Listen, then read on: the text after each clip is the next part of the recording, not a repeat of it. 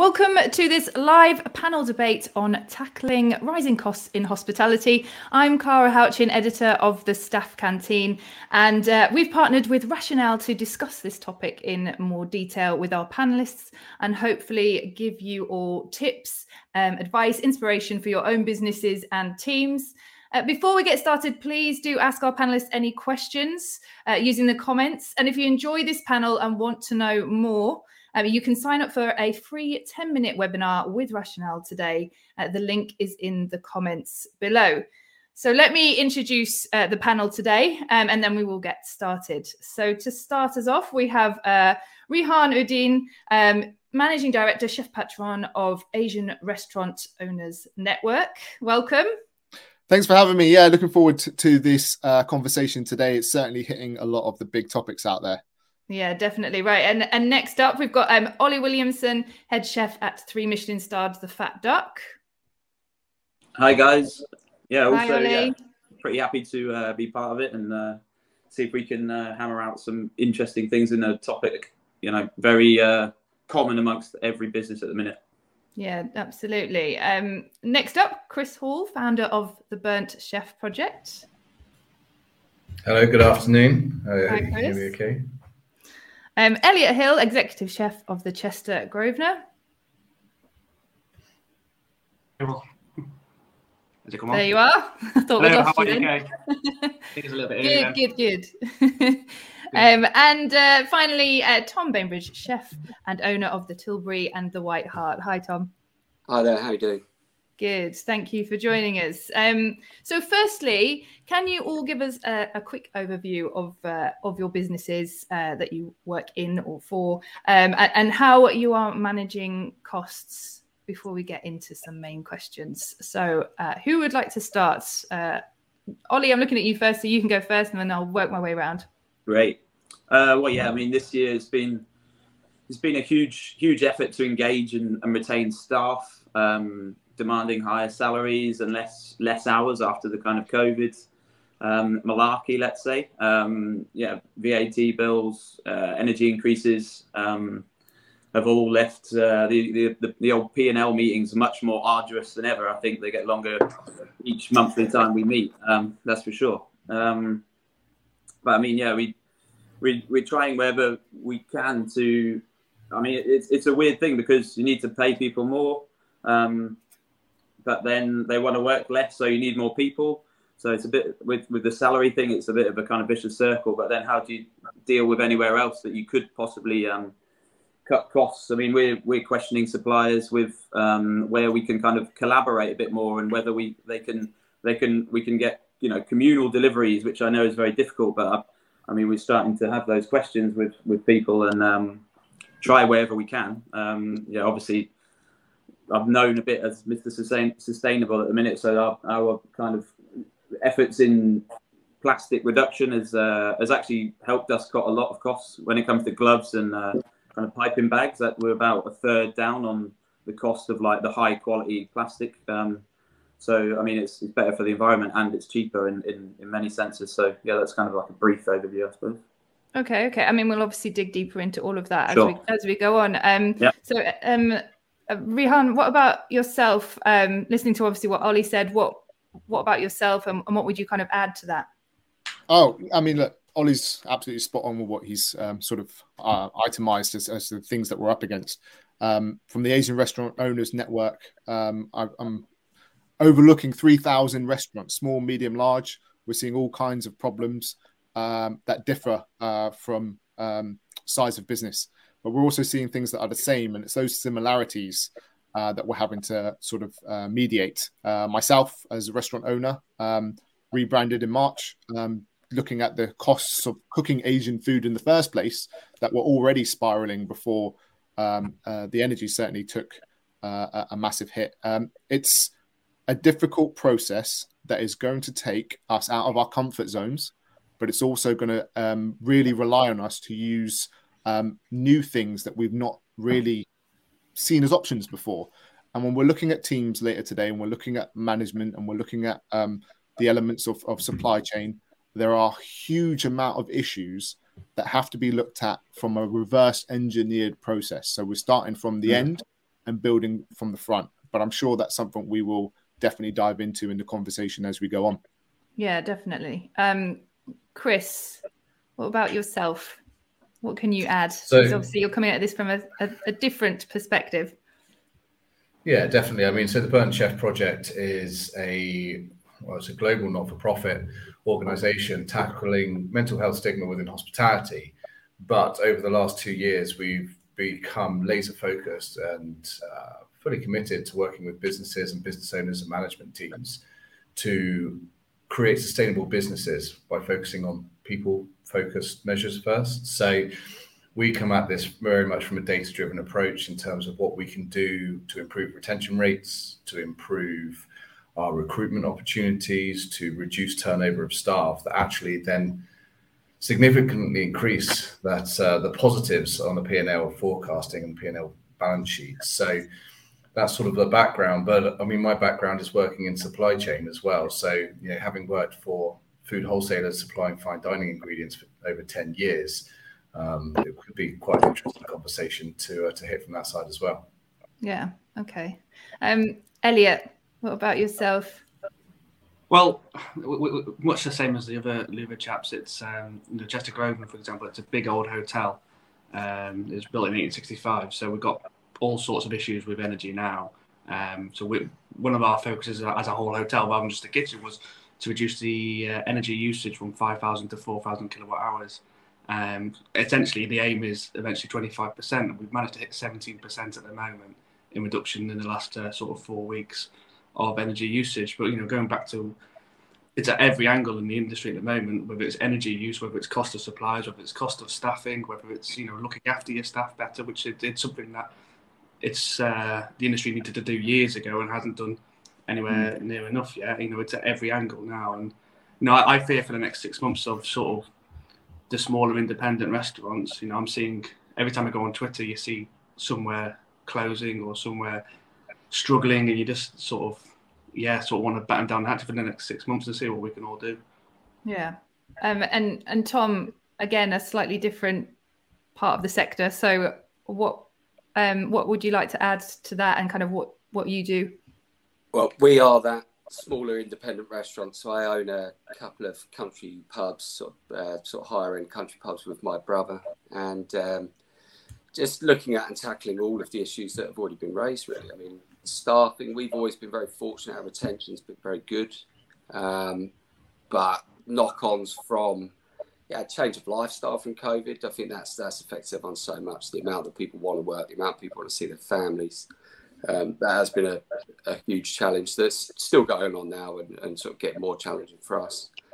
Uh, energy being in 15th century pubs uh, is obviously a, a, huge one, not just on how we use and how we cook in the kitchens, but uh, yeah, I recently looked at the insulation in our cellar in our first pub and um, realised we're we're obviously the the insulation between the floorboards is terrible. So we're actually down below pumping in energy and using these, uh, energy to cool the cellar, which is then just floating up through the floorboards to uh, cool down the heating of the, the room upstairs. So it's just fighting each other, burning more energy. And I think we look at everything differently now. It's you know, from the business, from it is from top to bottom, from food costs to, to the way we do everything in the in the kitchen to uh, to menu styles, dish style, um, yeah, how how we deliver now, the, the hours we operate. It's it's all changing, and yeah, I think we all learned to evolve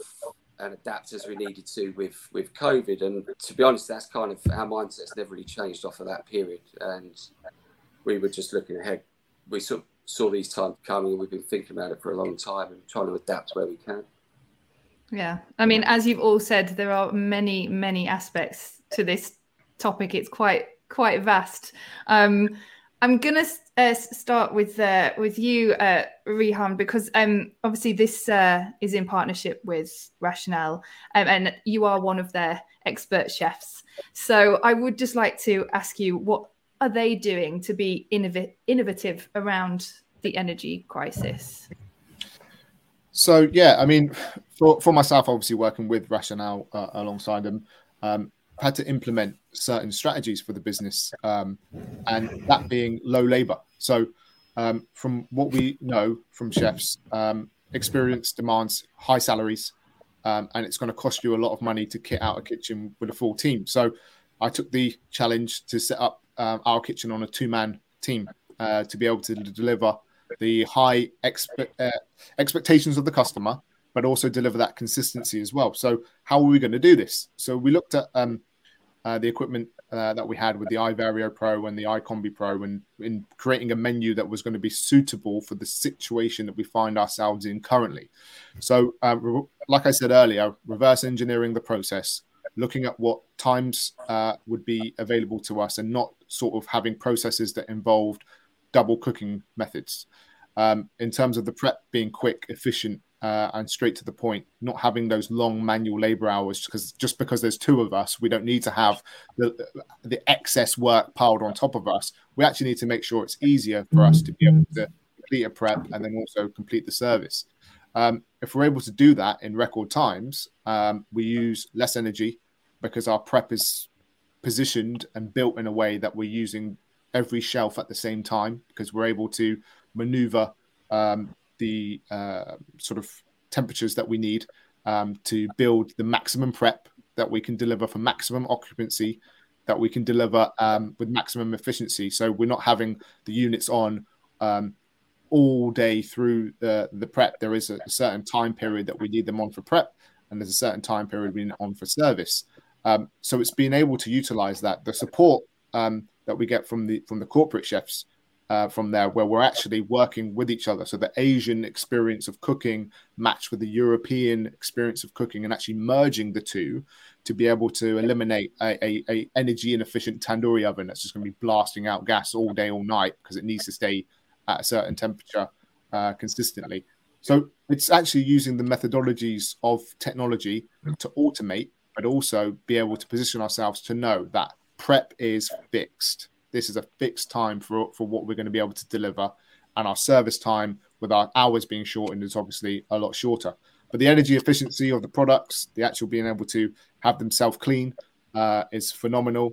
And then the drop and drag technology that allows anyone um, to come in and learn about how they can implement these into their restaurants uh, and, and, take this existing software um, which we've pre-programmed for Asian restaurants. Um, it certainly makes life a lot easier. It certainly makes that recruitment process uh, somewhat easier, and the training process r- relatively uh, easy as well in terms of being able to drop and drag uh, and produce um, particular items. So I think when we're looking at um, technology playing the part, um, the iCombi Pro and the iVario Pro certainly have uh, allowed us to save time. And if we've got long cooks that we need to do overnight, we can do that on the overnight cook setting as well, which then it will drop into its uh, holding mode, which is on a low energy mode as well. So certainly some benefits there. Yeah.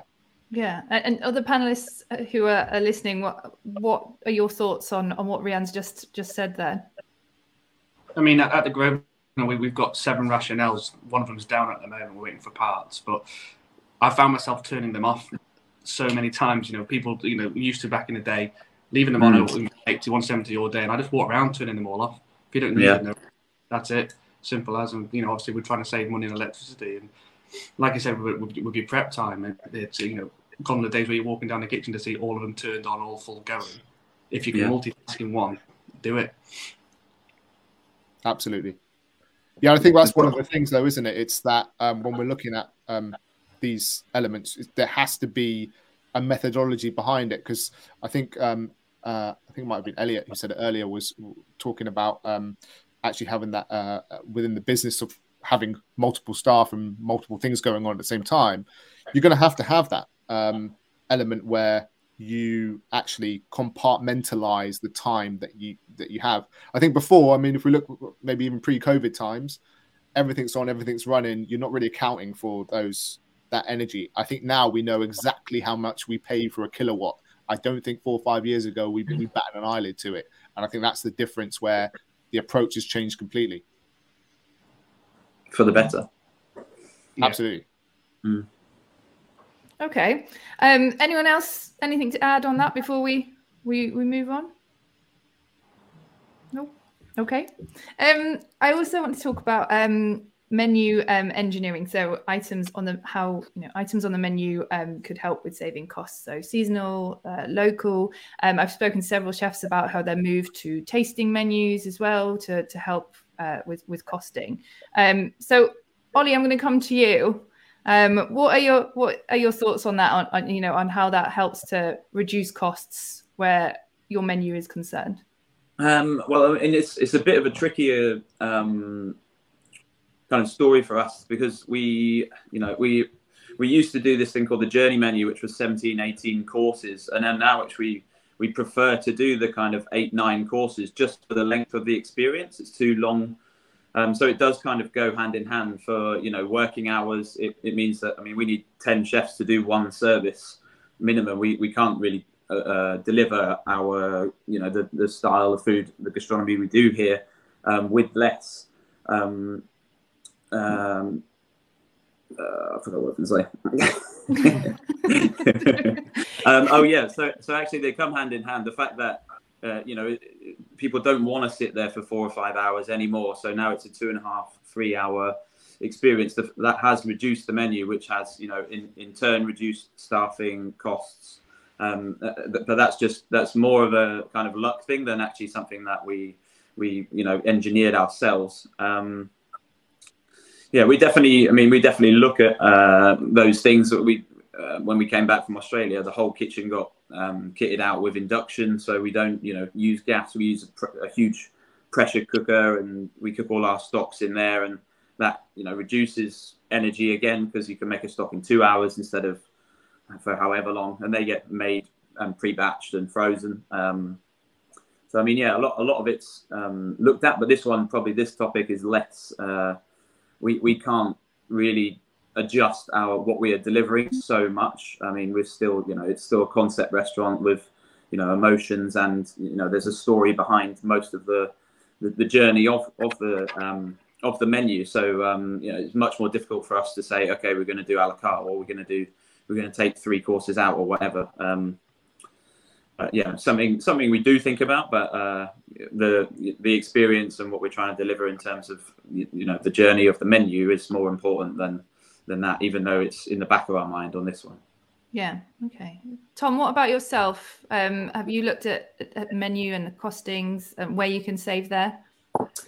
Yeah, I mean, it's probably the uh, being a chef now is probably one of the biggest challenges that there is. Um, I think it's wising up to what we use, how we use it. Um, I mean, the days of uh, we we never have, but the days of buying a chicken breast uh, must be long gone for everyone. It's this whole animal. How can we use it? Um, mm. How can we break that bird down, use it in five different ways to to maximise profit out of one product? Um, for us now, is uh, even steaks. Yeah, but we buy in whole rumps, break them all down into single muscles, brine them. So we we just changed. We used to buy all mid cut sirloins, um, 10 ounce. That now the price of that would just make you cringe. And what we would have to pass on to the guest is it would just be fried. And so we're very much um, work with being creative with what we've got, uh, then how we use trim from any products, not just for you know, the days of having staff food that had all that trim in and stuff is actually now how do you take that step further and what, what how can we get that into a bar snack or know, we've taken a little single muscle off a whole rump and make a, an a la carte starter out of it.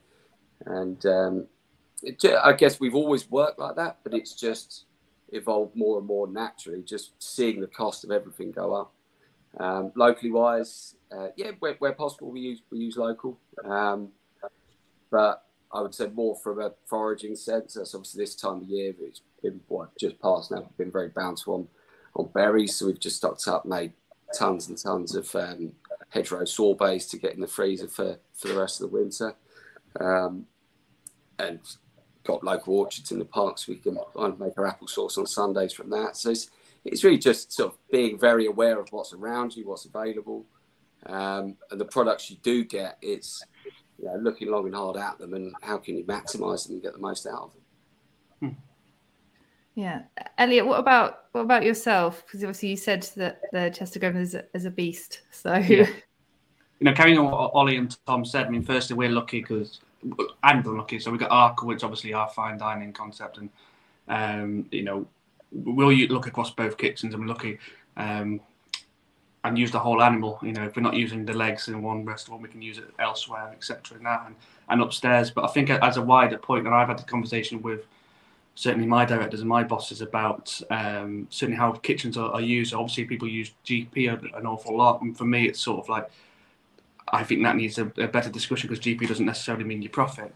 Uh, so if you look at, for example, in our Brasserie restaurant, which is obviously you know it's a two rows French style uh, um, brasserie, you know we, that can do some big numbers. And if you look at, for example, a steak, now that takes a lot less man hours to prepare than it will do um, many of our a la carte dishes. So you look at that, you're never going to make your GP or your, your targeted margin on on your steaks, etc. Like um, like Tom said.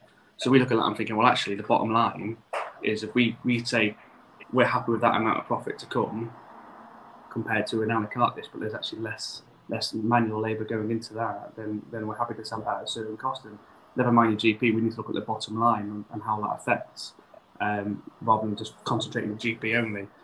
But like I said, we're very fortunate in the case of naturally there's on in the whole beasts and on the expensive cuts and stuff, we don't have any wastage. We can use it upstairs in, a, in our event kitchen, or if the event kitchen has leftovers, we use it downstairs in brasserie, or you know, if anything that's left over for whole beast in Arkle, we use it elsewhere as well. So we are very fortunate. Yeah, I mean, all of you alongside that have all touched on on staff as well. So I would like to bring Kris into the into the conversation. I mean, Ollie, you said you need ten chefs to do your service. That's that's what you need. Um, and obviously retaining those is very important um, because you don't want to be paying out for recruiting more or if they're not there. So Kris what give us some pointers on on that topic and um, ways of keeping your team happy and healthy yeah well it's it's i mean christ you're looking for a magic pill right as with as with this whole subject matter there's there's no one size fits all it was interesting listening to to Ollie and Tom and you know talk about things like using whole beasts and addressing wastage, you know, which in some restaurants is up to 35% and looking at wastage costs. But we don't really spend much time properly targeting our retention and our turnover rates. I mean, to give you an idea, you know, one business that we spoke to recently have a turnover rate, they're targeted for 125% which when you start to question it, similarly like like Elliot said about GP, when you're questioning, you're trying to lose 100% of your team plus an additional 25% every single year. That's your target. Like we need to start questioning why these targets have been set and what we need to do about it. When it comes to retaining teams, there's there's there's so many options, and often enough we have sort of fallen into this trap of let's pay people as much money as possible because that will convince them to stay and that will give them what they want in order to be able to keep a sustainable lifestyle. And we saw this a couple of years ago, long before COVID, with an exodus of people starting to take on agency work because there was a better per hour salary or, or wage. But what then that exacerbates is people jumping ship. So they'll go, Oh, I've just been paid 60, 60 grand for a head chef role at this other place. Um, can you give me 65 or 70 and I'll come and work for you? And then that might last three months or six months. It's not sorting the recruitment crisis. It's just elongating it ever so slightly, and it's now pushed operators to a point where actually they're paying more out in labour than they've ever have done, and yet people still aren't staying within organisations. So I feel like we're missing something. And then some certain surveys that we've done is showing that people, yes, they value more money, but it keeps coming out top every single time, and that's work-life balance. Yeah. That's a sense of being valued and a sense of purpose and I think we I think we've missed a trick with this. I think that actually, if we just listen to what our teams are saying, then we're able to retain them for longer by giving them a fully inclusive workplace that that values them, gives them a say, gives them some degree of autonomy, allows them to show that we value them as a human being, and that in itself will help promote it. And to give you a, a brief story, I worked for a food, food wholesaler for four four years supplying some incredible restaurants down in the southwest. My salary was low compared to what I was on in Bournemouth, and yet I stayed at that company for four years. And the reason being is because there was that sense of value. There was a sense of purpose. There was that I knew what my role was. I knew what my job role was. I knew I had a say. And it wasn't about money. It was about something else. Now I appreciate, you know, for a long time this industry has been underpaid for the amount of hours that you do. If you're doing a 60 to 80 hour week, then yes, you deserve to be paid paid your time and what you're worth. But we looked at this perhaps as like a let's throw money at this because this won't change, this metric won't change, as opposed to let's see what we can do to keep people on a similar sort of salary, but reduce the amount of hours they do and to give that equilibrium. What's everybody's thoughts on what Kris has just had to say? You all have teams, you're all, you know, in, in that mean, same situation. I, I can't I can't agree more with what Kris has said. Um, throwing money at these at this, yeah, great, but you you you need to cure the disease and not the symptoms. Throwing money at it is just trying to cure the symptoms, but the disease really is a work-life balance and a, and a balance, a good scale of pay, and, and definitely valuing your team as well. You know, that's that's huge. But you know, as an industry, to be honest, not even just beyond. It's beyond the industry. It's the culture of people who go out to eat as well. Need to understand the true cost of going to eat somewhere where it's actually professionals cooking, proper skilled chefs cooking as well, because the, the, the cost of the skills of those chefs are going to go up and up. And not just going to these chains where you're opening packets and yeah, God knows where they come from. So you know, I, I can yeah wholeheartedly you know love to hear what Kris was saying. It's, yeah. it's tricky though, right? Like you, there's, there's, it's very difficult to put a metric on culture. You know, mm. you don't you don't know where that dipstick lies, and because in fact, in essence, I think if we're honest with ourselves from a from a managerial, from a business perspective, we've been too afraid to ask. We've been afraid to go out to people and say, and this is very, you know, this is blanket cover, and this isn't the case. You know, there are many places, even large chains now, who are doing great things in terms of finding out where their employees are. But I think we just need to be prepared to ask that question and be like, what do you want? Like, how do we do this and manage those expectations accordingly so that we can get to this area where we've got a mutual understanding from employee to employer, and it also works for our P and L long term as well. Yeah, I think that that's, that's a game changer. It has been for us as well. That that giving giving your staff the voice, the, the ability to for them to communicate with you. Um, we we do it like quarterly at the minute, but it's just whenever we kind of feel the need, where we just put a suggestions box in the staff food in the in the canteen, um, and then anybody anonymously can just put in there what they what they like to see, and then we we can we can translate that into you know experiences or whatever. A lot of them were demo days. So I mean, on the back of that, we've had you know the sous chefs prepping down um, a suckling pig as a as a demonstration. We've had you know caviar tastings. Um, we've been to Paul Rhodes Bakery, who make our bread. Um, been on forager trips, so just getting getting the guys involved and listening to what they they want. I mean, a lot of it was staff food, so we we improved a lot of our staff food. A lot of a lot of the guys start in the morning don't have breakfast, so we we said, okay, we're going to make a smoothie every morning, and it, it has to be healthy. It has to be um, nutritious and, and and thought about, and that. So every t- every day at our dietary meetings in the morning, there's a there's a healthy smoothie to start your day, and that was off the back of that. You know, a lot of people wanted to get in shape, so the company subsidised a gym membership round the down the corner. So just just but all of this came from our like our suggestion boxes and and you're, you're right like the, the thing of like having a voice not just being a number and you know being part of but being part of something and seeing change and the managers responding to what you want um, not only just throwing money at them of course that's a big part of it and and we do top up pay so if you work over your contracted hours then you do get more pay but you know that that's another thing but i agree you don't you don't just we, we're not helping. We're fueling the fire if we just keep saying up and up and up, give more money, more money. It needs to be more than that. And I totally agree with that. Rehan, you were about to say something as well. Yeah, I think there's um there's an element of of uh, Generation X, Y, and Z. Um, you've got um, the old guard in there as well. It's quite a mixed um, dialect that's going on in terms of what's expected, in terms of um, the levels that they would commit uh, and what each section of that generational gap seems as acceptable and it's quite different so you have your business ethos you have the the elements that are within there when we look at the the lower age um, sector they're all thinking in in touchscreen. They're all thinking in quick. They're uh, ideas and and certainly their surroundings within their day-to-day life is very quick fast onto the next thing. Um, whereas actually processes within um, businesses um, can be slightly different to that. And actually how far do we need to break it down to actually uh, um, find where that lies? And uh, actually where does where do the experienced um, old guard if, if you will for lack of a better phrase um, actually um, fit into that? And is there compromise built into businesses that have to be made to have that inclusive, uh, those inclusive elements um, to, to, be able to build a package that fits everyone's needs? I'm not saying it's easy. It's very, very difficult at this point in time.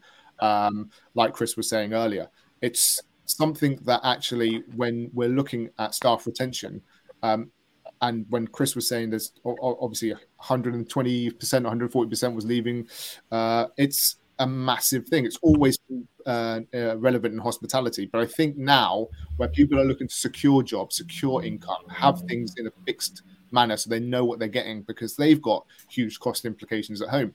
Um, how does a business secure that? Where uh, maybe what we're seeing is up and down trajectory of of, of sales or, or the frequency of sales um, in, in, businesses across the board. Um, that sort of solid commitment from a business um, is something that I think people are very much reliant on. But also looking into the future is um, if people know that the businesses have these mechanisms in place, um, it's certainly a, a, prospect that they would look to, uh, like you said, you were working um, uh, a long hours job uh, for, for probably less pay that you could get somewhere else. Um, certainly, they're looking at the pay opportunities, but if the environment isn't right, actually, the pay is actually secondary. Um, if the environment is is absolutely where they want to work and it's buzzing and people are moving around and you have a great time at work, it's not work then. It's actually more of um, a, a, lifestyle, and I think that's where we need to look at. Uh, what we're demanding on, on, the work side of things, but also the environment that we've created within that structure. Is it something that they're looking forward to come to day in, day out? Is it something they're dreading to come through day in day out? And actually, how do we find that out? And I think the suggestion box that um, Ollie mentioned is definitely something uh, that would work well in, in, that environment. But yeah, there isn't a, a, a total answer to this. Every single person is an individual. They're very different, and um, to create something that fits everyone completely is pretty impossible. But um, to create a, an environment where there are uh, sort of dopamine hits through the shift that, that give you that sort of uh, buzz as well. I, I, I certainly uh, think that would be a, a, great way to look at it to sort of implement those those elements uh, uh, in the business. But I think the, the two elements. So the, the first element of you know what are we doing about our energy energy problem at this moment in time, and how we're reducing our energy, and then creating environments that are conducive to good well-being and people want to stay in the two are exactly the same compensation from a physical stress point of view. So, you know, we talk about induction hobs. You know, induction hobs are a fair old whack to invest in, but they cut down your cleaning time, they cut down your energy consumption, they significantly cut down the heat that's involved in the kitchen, thus not only reducing your energy consumption, but also creating a, a, a happier environment. Same with fan systems now. You can get really intelligent fan systems that accurately and check like they change the fan speed. They change the noise depending on what heat's going to them, you know, what time of day it is, whether it's in service, out of service. And again, that cuts down energy, but it also cuts down the impact on someone's you know, stress responses. And just to put all of this into tangible, tangible figures that people will actually understand, we've just done a, a psychological study on a restaurant group in London. And out of 141 people that responded to this survey, 46, just over 46% of those were looking to, to leave their role. A large percentage of those, a significant percentage of those, were experiencing what's called presenteeism. So they were in the workplace, they weren't fully engaged, they didn't really, you know, they weren't able to fire on all cylinders because you know, physically and mentally they were quite unwell. But that was costing that organization, this is across 141 people, that was conservatively costing them £78,000 per month, just in poor productivity, in mistakes, in customer service interactions. When you add the turnover intention into that as well, which was just under 50% of people, that was an additional million pound a year. Now, I don't know about you guys, but you know, on a, on a seven site organization, losing close to two million pound a year just on on cost of people retaining and people being well, that could have a massive and profound impact on our profit margins at the end of the year, right? Uh, Tom, look, listening to all of this and coming at this as a you know a small independent, how easy is it for you to implement some of the things that have been said today? If you don't, I mean, you may already, but things that maybe you don't. How how difficult is it as a smaller smaller restaurant? Uh, yeah, I think you can. Yeah, support lines can be there, whatever size business you are. I mean, we're we're very hands-on personal owners. Uh, I actually, I'm relatively new to the industry. I came to it from more of a business and property background, and um, when I first came in, it, it shocked me actually how a, a, kitchen could operate and what people were like and how they treated each other. And I was very much from day one. I'm looking at this as a business and a workplace. These things don't happen, and culture in here needs to change straight away because it's just not right. And the stories I've heard from experienced chefs have, have always blown me away. And yeah, the, those changes that have happened and we've seen happen more over the last few years is well overdue, like was, was touched on earlier. And I think is a big part of you know, seeing longevity because it's another thing in chefs is longevity. I mean, I'm, I'm we, we employed a guy again through agency work because he had turned to work in hourly. Um, turned 50, in his mind, he was done. So I've done this for so long. I'm so beaten. I've worked so many hours. I'm done. At 50 years old. I mean, I'm 40 next year, and it's I feel it more now. But it's you know, it, for longevity, it's not. Yeah, we, we can't work the way we've always worked. Uh, I mean, it's slightly different as an owner. We'll just you'll do it and get it done, and we'll do it so others don't have to. But um, yeah, I think that day to day freshness and better balance towards life and how hard work can be. Because yeah, whatever we change, you're if you're in hours for if you're in work for a ten hour day, it's still a tough day. You know, especially now that we're looking to maximise and be smarter about how we do things. You know, it's very much in heads down, crack on, get it done. If you're here, you're working, you're working hard. You'll have a break, you get out for a couple of hours, you come back, you focus, you get back on with it. So it's still tiring. And I think really looking at these changes, it's it's attacking that longevity as well in how long people can and want to work for. Feeding beaten is not a good thing. No, definitely not. Um, we've talked about lots of obviously different areas of rising costs, but I just want to know, uh, all of you, uh, have you had to pass any of these rising costs on to your customers? Um, if you haven't, is it something that you are going to have to do? Ollie? Uh, I mean, yeah, it, it's as you, you, can see it across across the industry. More and more people. I mean, L'Enclume recently put their prices up and got a lot of lot of attention from it. Um, I spoke to Jeremy at Ikoyi the other day, and he, he's reopening, and he's going to have to, you know, factor in a big um, cost increase, um, but not from the new site, just to look after the guys and, and get the product that he wants um, and to deliver. And it's the same same thing for us. I mean, we've got a Christmas menu, which is kind of a bit of like a, a test in the water to see um, what a what kind of um, uh, an increase for us would look like because it's already we're, we're aware it's a high price point.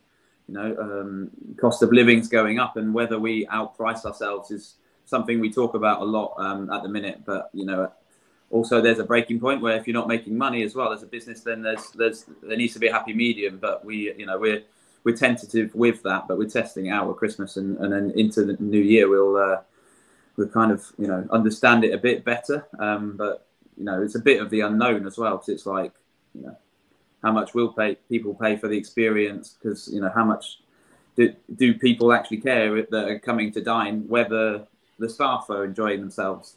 I think they do, and you want to think that, but you know sometimes when you, you, you say okay it's 350 quid to come here on a friday night people wince and you go well we're looking after our staff and that's the cost of that and and the product is exceptional and that's the cost of that but um, you know it's yeah it's a it's an interesting topic and, and one we, we we discuss a lot at the minute um, because yeah it's uh, we don't want to outprice ourselves but um, we're aware that it's there's a there's a bit of yeah balance to be adhered to just just on that front, there's a company that we work with, um, the Ethicurean in Bristol, fantastic fantastic business.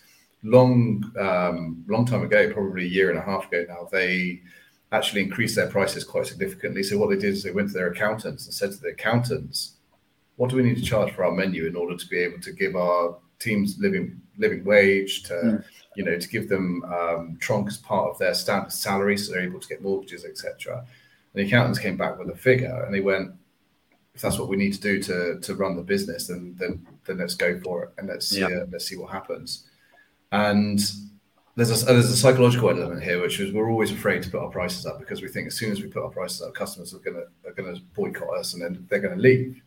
Which yeah, you are going to get some people do that, but in the Ethicureans case, what they've actually seen is that people still continue to come and they still continue to spend spend that money. And you know, it's a set cost, it's a set, you know set menu, as a taster menu now, but the impact they haven't been they haven't seen was as profound as they thought um, it's been it's been you know it's comfortable for them. Now there, there's an equilibrium, there's a balance, but if you are paying for good service and a good experience, then customers who are going to spend that money hopefully won't quibble over over a 5 10 15 20% increase elliot what about you well something you have to do yet? Yes and no. We've decreased in certain areas and we've increased in others. So, you know, obviously we've got two restaurants and then we've got afternoon tea on top of that. The afternoon tea tea's increased. Um, Arkle's a new restaurant that's been open seven months now. We've decreased the price slightly, but it's sort of we want that to sort of look after itself in terms of we're not. It's not necessarily there to make money in Arkle. You know, we know it's not going to make money. I'm probably going to get told upon my boss for saying that, but we don't make money in that restaurant. Uh, it's a service. We want that restaurant to be a sort of a special restaurant in the Chester Grosvenor as it should be. And you know, then we've got the Brasserie as well, which is absolutely you know it turns over a lot of casual dining. We, have seen an increase in that, which is interesting because um, we have two. We have the two rows outside, and we have the casual dining side. So it, it, it's it's one of them where um, I was speaking to a. I'm going to keep him nameless, a, a, a, hotel inspector not so long ago, and he was saying in the, at the very high end, your high end market, keep it high end, keep it the prices up. That will look after itself. For people who want to go out and and experience, at, you know, like at, at Ollie's level, at three Michelin star level, and at the very highest level, will continue going out. It's the mid market that's that's going to suffer more than anyone else. You know, the low end market, people are still going to be calling out for. The high end market, people are still going to go out for special occasions, but it's the middle market that's going to really suffer. They think over the next sort of six months. Okay. Any any thoughts on what Elliot's just just said? Yeah, I think it's interesting when you look at the um, the lower middle and upper market, um, specifically from uh, restaurants' point of view. It's definitely changing. Um, even the lower sector is changing in the fact that people aren't eating out as frequently. So um, the supermarkets are certainly picking up a lot of the um, maybe takeout sales uh, and dining at home uh, in terms of that respect. So that market is definitely shrinking as well. The middle, lower middle, upper middle, that's all changed. So everybody's had to re-bracket themselves over the last um, sort of uh, few months in terms of, of what their outgoings are, uh, how much their mortgage has gone up by, and then attribute that to what they will pay out on their um, um, sort of special occasions and, th- and things where they'll be dining out um, and that budget. Uh, and because that's changed, the sort of frequency that we're looking at as restaurants in terms of what will come through is via the bookings. So you'll know what's coming your way. But in terms of cancellations, things happening where the group party is actually not nine anymore, it's been reduced because maybe so and so are looking at it and thinking mm, maybe not this week. Um, these are the parameters that we're having to work in. Um, and certainly when we're talking about menu price, it's especially in that middle market range where you're looking uh, in some instances just to break even. Um, but you're looking at what can people actively afford, how long can they afford uh, this for, and how many times a month are they going to be able to visit you? Uh, if you look at the data, like Kris was saying earlier, and how important that is, um, I'm certainly seeing changes in behaviors, ordering, how people order, what they order. Um, and, and, certainly when we're looking at um, curries, we're looking at everything that's being imported from spices to rice uh, and those increases that uh, we see on a day to day basis. Um, it's very difficult to make a curry profitable under 15 quid. And when we look at the supermarkets and how they're proceeding in, in their elements, along with big brand names that are attaching themselves together to collaborate, um, the mar- the margins that they're making in, in, the sales of that is next to nothing, but they're selling it in the millions. Um, so a small independent restaurant to be able to compete in that area now very very difficult. So you're having to think outside the box on on what you prepare and what you make, uh, and certainly colder items that you in Indian restaurants, you, have never heard of cold items being served. Uh, I'm sure many of you may not have had uh, those things, but certainly with the with the zero percent VAT and things of that nature attributed to them, um, these items need to be present. They need to be good. They need to be up there um, so that you can make those margins. Um, but quite frankly, when we look at menus right now, I think it's the most important asset of the business to get right. Uh, if we don't get that aspect right, we're we're in I think we're in big trouble because um, businesses on any scale will will see that those margins now are dwindling away, um, and money being put back into the businesses from restaurants I speak to across the country. Um, very difficult to maintain that unless the menu's spot on. But I don't know about you guys. I, I reckon that that that margin between good value for money and profitability is getting smaller and smaller, um, and it's trying to work out where that lies. Yeah, totally. Yeah. Uh, Tom, any more thoughts? Um, I mean, it's uh, actually just going back on. Um, I think it was was it you, Elliot, that was saying about the margins and everyone being a bit too GP obsessed. So look, looking at that, I've, I've always viewed it again as a business point of view of cash margins sometimes, but sometimes looking at it now that that is an easier way to look at it because you know we are paying X, it's costing Y, we sell it for Z, but we are still making X amount per person that walks through this door. Sometimes it's easier to quantify how many people need to walk through the door to make it work. Um, I mean, I would say we we are full on in that middle bracket. We're sort of two rosette venues in pubs, and yeah, we the the climb we've seen over numbers is, is crazy. It's um, so across across the business compared to 2019, we're 20 to 25% down on turnover. Um, and that is, I mean, we are now the only the only day for us that's truly full still is Sundays. Every, every other day of the week is suffered. Um, I mean, we're known locally well for our roast, so that fills us up. But um, yeah, it's, it's, you've really seen the decline, and it is those good regulars that you would have seen once, twice a week. You're now once a month, maybe. Has the yeah, spend per head changed as well? Uh, do you know what? Spend per head, I would say, I mean, we, we have increased costs slightly in places. Um, I'd say the ones that do go out, the spend per head is potentially even better than it was before. Okay. Because they're out and they're celebrating being out and they're going to get what they. So, top end wine sales are still they still happen. They're still good. Um, mm. I'd say spend per heads probably have increased slightly, but footfall down. And how, just out of curiosity, Tom, how many days a week are you open at the moment? We've changed to five. So we were, uh, I mean, our first venue was always six days a week. Um, second venue is uh, actually a coaching in, so it's a small hotel as well. And that we've switched that to five days as well. So the hotel's open seven, but kitchen wise, so it having them open even six days was just it was just getting too too tough to staff, especially with the hotel breakfast, lunch, dinner, seven days a week. Mm. Um, it, it, just couldn't do it. And us personally, as owners, we were working six, seven days a week. You know, we we got young kids, we got families, and there's that balance for us of, you know, you're pushing on. We always put our business first, and you know, our staff they, they are like family. We'll we'll get on like a family. That's why our retention's so good.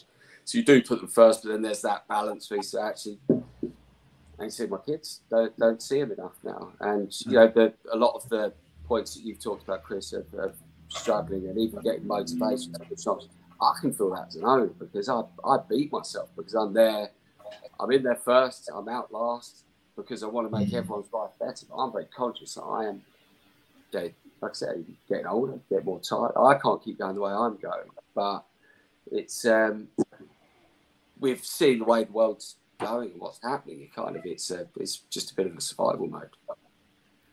It's interesting. I wonder whether or not there's there's it's worth you know all of us taking a look at not just the days that were profitable, but the services that were profitable as well. And like averaging them out over a period of time because it may be that perhaps there are, you know, breakfast or lunches or Yeah. certain dinners at certain time of the week that are just complete lost leaders time and time and time again. Yeah, we've run that exercise. Um, so where we, we ran that on going down to five days from six at the first pub. Um, yeah, breakfast we used to be open for the hotel guests and public seven days a week. But for that, you're staffing up um, front of house. You've got someone ready to make tons of coffees, then people don't tell you. You've got someone else on the floor. You've definitely got someone full time in the kitchen. You look at it, you'd even do a very busy, busy breakfast you, you, you know, you'd look at the cash say it's just not worth doing. So we we are hotel guests only for breakfast, but you know, we're 13 rooms if for four. If it's five, six rooms, if me or my brother are working, we'll, we'll cook it and serve it. So it's just one of us in the building. And whereas it used to be two or three, and it's um, so yeah, though. But I think that again, that's going to shift it again because everyone's. I even go out in parts of London now, and everything's shut on Monday and Tuesday and which is a right wound for us because it's the only time we can go out. But we, um, yeah, you, know, you see these places, you think if they need to shut on a Monday and a Tuesday, we're talking big names, good places because of staff profitability being open. That really shows where the industry's at and how hard it's getting. Yeah, we're, we're doing similar. Like I said, Arkle, it's a, it's a new restaurant, it's only seven months old, but from January onwards, we're looking at um, closing Tuesdays and, and then hopefully eventually, because we need the afternoon tea to move, to do a Saturday lunch and maybe a Friday lunch. We found open five nights that there's always one night that lets you down. Yeah. You know, it's a, it's a 40 cover restaurant. You know, we'll, we this Saturday just gone, we did 34 covers. Um, and we did very good covers all week, apart from one day where we did 12. So we're going to hopefully try and squeeze it all into the, the four nights and then open for Saturday lunchtime and at a slight reduced um, price. And, uh, you know, instead of doing eight courses, we'll look at five courses, for example. And we also introduced a five course menu Tuesday, Wednesday, Thursday night. And some weeks it's brilliant, some weeks it's it doesn't sell, but it, it's just to try and make sure that the business is turning over and the, to, to make sure that the, the chefs in that area are, you know, turning over the product and, and it, it, it succeed. And, and that we've seen work really, really well. The brasserie, however, you know, on our other restaurant, it's seven days a week, breakfast, lunch, and dinner. You're doing 140 guests, all plated breakfasts. Then you've got all the light bites as well, uh, all the room services. So that's going to be a, a, very difficult sort of restaurant to take over to that sort of direction. We, we, we can't shut any days for that. So staffing wise for that, it's been uh, it's been very very difficult. Um, lots of really good points there. Um, and the final thing that I just wanted to quickly ask you about is uh, is uh, energy bills and, and billing and how you're approaching those. Any uh, anything that you've changed? Any tips for people? Um, kind of like best best practice for those. Um, I'm sure you've all seen, and I think we've mentioned a significant significant increase in that area. Um, so yeah, final kind of thoughts on that horrible looming prospect we've uh, sorry to carry on. We've changed all our light bulbs, so um, Yeah. and we, we're, we're doing um, PIR, PIR, so passive infrared lighting in the back of house area, and air conditioning. We put eco mode, and in the hotel, we don't. We, they used to leave the TVs on with the introduction to the Chester Grosvenor Hotel. Now that's just turned on as they enter the room instead. So all sorts of little things like that, and it's all added up. So say we've seen a reduction in 17% over the last four weeks, which is yeah, it's it's worth about twelve thousand pound to us. That is a month, I should say.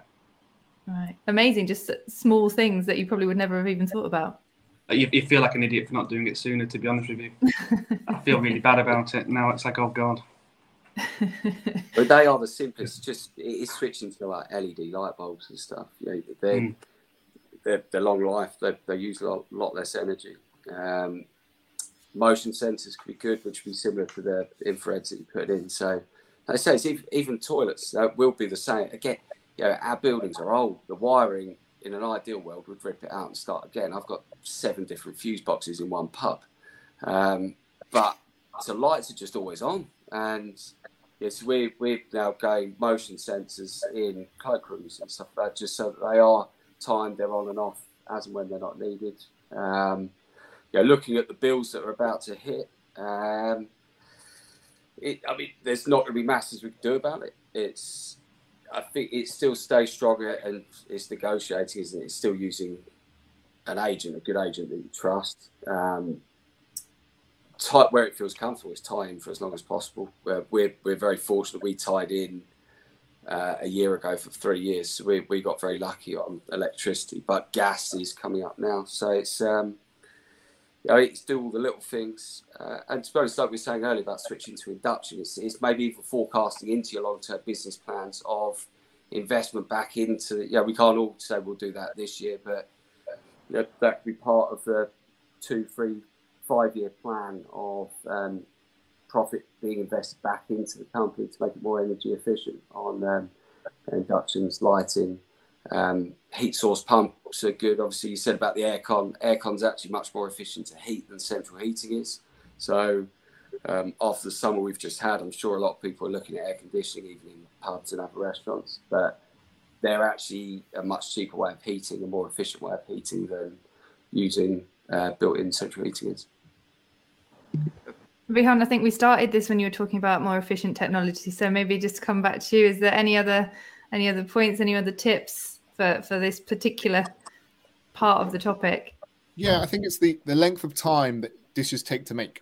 Um, and it's actually how much time and energy is used to create that dish in the first place, which I think a lot of restaurants don't take into account because it's part of a working day. I think people are looking at it more and more now. Um, so for me specifically, um, we've got rid of the tandoori oven years ago. Um, we've got um, we're getting rid of the of the stove, so the cooker's going to be going. We're going to replace it uh, completely with the iVario, which we have anyway. Um, the idea is actually if we can build things um, consistently and be able to put dishes together quicker and more efficiently, which we're able to thanks to the Rational technology, um, then why wouldn't we make that transition? Is it a big step? Yes, it is. We're in a big crisis, so big steps are going to need to be taken um, to to make these things work. But when we're looking at the processes of what it takes to stand in front of the stove to build, um, to create, and and gases on, we have a, a sort sort of a gas hob Indian style cooker. Um, and it has a range of motions low medium and high so you're working out what is it you're actually using in those times um, Whereas the efficient knowledge of knowing that if we're on this setting, if we're producing this much energy, we know exactly how much we're going to use. It's very hard to quantify on gas when you're trying to work out how much is actually coming through those pipes at any given stage. So having those conservative um, positions of, of, equipment, knowing what the uh, processes will be um, for um, the dishes that you're making, uh, and what are those um, cooking times, um, what we're cooking if it's going to take a, a, long period of time, can we get these things done quicker? Can we manipulate settings to give us um, those uh, finishes that we want? We most certainly can. Um, and actually, what, what is this going to be? I think um, Tom said it earlier. As chefs, we're tired. We've got we've got so much going on, and as owner chefs, we're certainly up against it. So, how can we pass these uh, elements on to staff without overworking them as well? I think um, touchscreen technology for me has certainly worked in that respect, uh, and being able to have it done the same every time. So if someone is of a, a less experience, um, they can certainly get it right because it's a process. The machine tells you what to do, and I think this is where automation is going to come in and really um, aid businesses in their energy because you'll have a fixed amount of time that it's on. Um, you'll have a fixed amount uh, uh, of prep that is ready, uh, positioned in the same manner, uh, and it's going to make training easier um, and also overseeing the process easier. So when we're looking at energy and, and making those savings, uh, I think equipment is definitely something that's going to need to be looked at uh, overall in, in kitchens going forward. Brilliant, thank you. Well, hopefully everyone watching has taken something from today. Possibly my panelists as well may have heard some things that they that they can uh, implement in their own restaurants. Um, thank you once again to all of you for for joining me. Um, for anyone watching, if you've enjoyed this panel and you want to know more, you can sign up for a free 10 minute webinar with Rational um, today. The link is in the comments below. Um, but uh, that is the end of, of today's panel. And thank you all very much.